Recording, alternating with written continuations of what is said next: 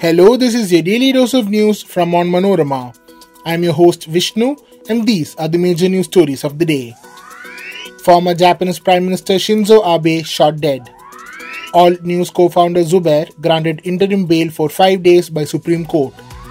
Uddhav Thackeray faction challenges Eknath Shinde's appointment as Maharashtra CM in Supreme Court. Centre to hold talks with Kerala on eco-sensitive zones on Monday. Actor Srijit Ravi moves High Court after denied bail in POCSO case. Let's get into the details. Former Japanese Prime Minister Shinzo Abe, an arch conservative and one of his nation's most divisive figures, was shot dead during a campaign speech on Friday in western Japan. He was airlifted to a hospital, but officials confirmed he was not breathing and his heart had stopped soon after the firing.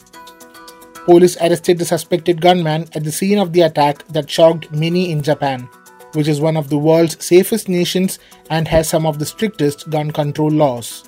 Prime Minister Fumio Kishida termed the shooting dastardly and barbaric before rushing back to Tokyo from campaign events. As per the video footage released by NHK public broadcaster, Abe can be seen giving a speech outside of a train station in the western city of Nara, dressed in a navy blue suit, raising his fist when a gunshot is heard. Footage then shows Abe collapsing on the street with security guards running towards him. The security guards immediately leapt on top of a man in a grey shirt who held a double barreled weapon that appeared to be a handmade gun. Later identified as Tetsuya Yamagami, NHK reported that the suspect served in the Maritime Self Defense Force for three years in the 2000s. Opposition leaders condemned the attack as a challenge on Japan's democracy. Abe won six national elections and built a rock solid grip on power, bolstering Japan's defense role and capability and its security alliance with the US. He also stepped up patriotic education at schools and raised Japan's international profile. His ultra nationalism riled the Koreas and China, and his push to create what he saw as a more normal defense posture angered many Japanese. Abe failed to achieve his cherished goal of formally rewriting the US drafted pacifist constitution because of poor public support. World leaders, including Indian Prime Minister Narendra Modi, expressed shock at the sudden demise of 67 year old Shinzo Abe.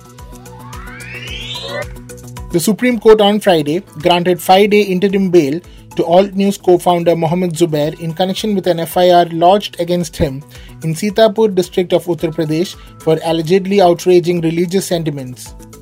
The top court also restrained Zubair from posting anything on Twitter with regard to the case and asked him not to leave the jurisdiction of Delhi court. The bench hearing the plea clarified that its interim bail order is with respect to the FIR lodged in Sitapur and has nothing to do with the case registered against him in Delhi. It also said the bail did not mean it was staying the investigation in the case registered in Sitapur and that police could seize laptop and other electronic gadgets if required. During the hearing, Solicitor General Tushar Mehta, appearing for the Uttar Pradesh government, said Zubair will remain in custody as per the order of the Delhi court. An FIR was lodged against Zubair in Uttar Pradesh under IPC Section 295A, which amounts to deliberate and malicious act intended to outrage religious feelings, and Section 67 of the IT Act, based on a complaint by Rashtriya Hindu Sher Sena Sitapur District President Bhagwan Sharan on June 1st. Zubair was arrested by the Delhi police on June 27th for allegedly hurting religious sentiments through one of his tweets. The Supreme Court on Friday agreed to hear on July 11th a fresh plea of the Uddhav Thackeray led faction of the Shiv Sena, challenging the appointment of Eknath Shinde as Chief Minister of Maharashtra. A vacation bench of Justices Indira Banerjee and J.K. Maheshwari said it will be listed before an appropriate bench on July 11th. Shiv Sena leader Subhash Desai has challenged the governor's June 30th decision to invite a coalition of the Shinde faction and the BJP to form the government in Maharashtra.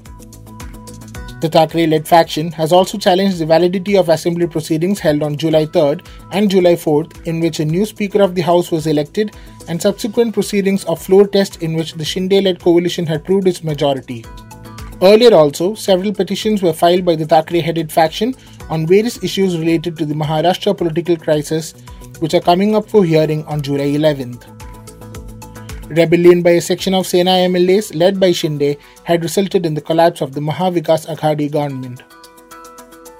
Before we move on, here's a quick reminder to check out Onmanorama's other podcasts, Wacky News and Newsbreak. Wacky News is a collection of the weirdest and strangest news from across the globe, and Newsbreak is a clutter free explainer of the major news story of the week. Both programs are available on all podcast platforms. Now back to Daily News Dose. Union Minister for Environment, Forest and Climate Change, Bhupender Yadav, in an interview given to Malayala Manorama, said efforts are on to implement the Supreme Court order on eco sensitive zones without affecting the environment and hampering development. He also said Kerala's concern would be considered before fixing the buffer zones around wildlife sanctuaries and national parks. The deadline for the draft notification declaring ecologically sensitive areas in the Western Ghats has been extended for one more year.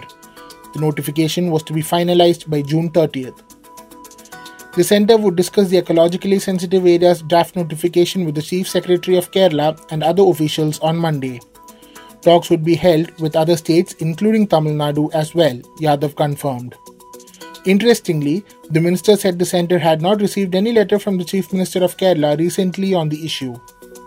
Meanwhile, the Kerala Assembly has unanimously passed a resolution to demand the centre to exclude human habitats, farmlands, and public institutions located in the close vicinity of wildlife sanctuaries and national parks from eco sensitive zones. The resolution was passed considering the common interest of the state. The Assembly, in its resolution, urged the Union government to frame new laws if necessary to exclude human habitats from buffer zones. Actor Srijit Ravi, arrested in a POCSO case, moved to the Kerala High Court on Friday seeking a bail after the Additional District Sessions Court turned down his previous application. Once again, Ravi's lawyers have cited his behavioral disorder as his defense, one for which the lawyers claim he is undergoing psychotherapy. The Sessions Court was unmoved by this defense when it was presented before it on Thursday. The police had also informed the court that it was not Ravi's first crime of this nature. The POCSO case that Ravi is charged with is likely to attract a jail term of up to three years. He is currently in remand custody for 14 days. Ravi was arrested by Thrissur West Police for allegedly flashing at two children aged 9 and 14 near Essen Park in Ayanthol on July 4th. The case was registered based on a complaint of their parents that an unidentified person who came in a black car had behaved indecently towards the two minors in a nearby park. The police nabbed Ravi after inspecting the CCTV visuals of the area. A similar case was registered against the actor in 2016 as well. That brings us to the end of this episode.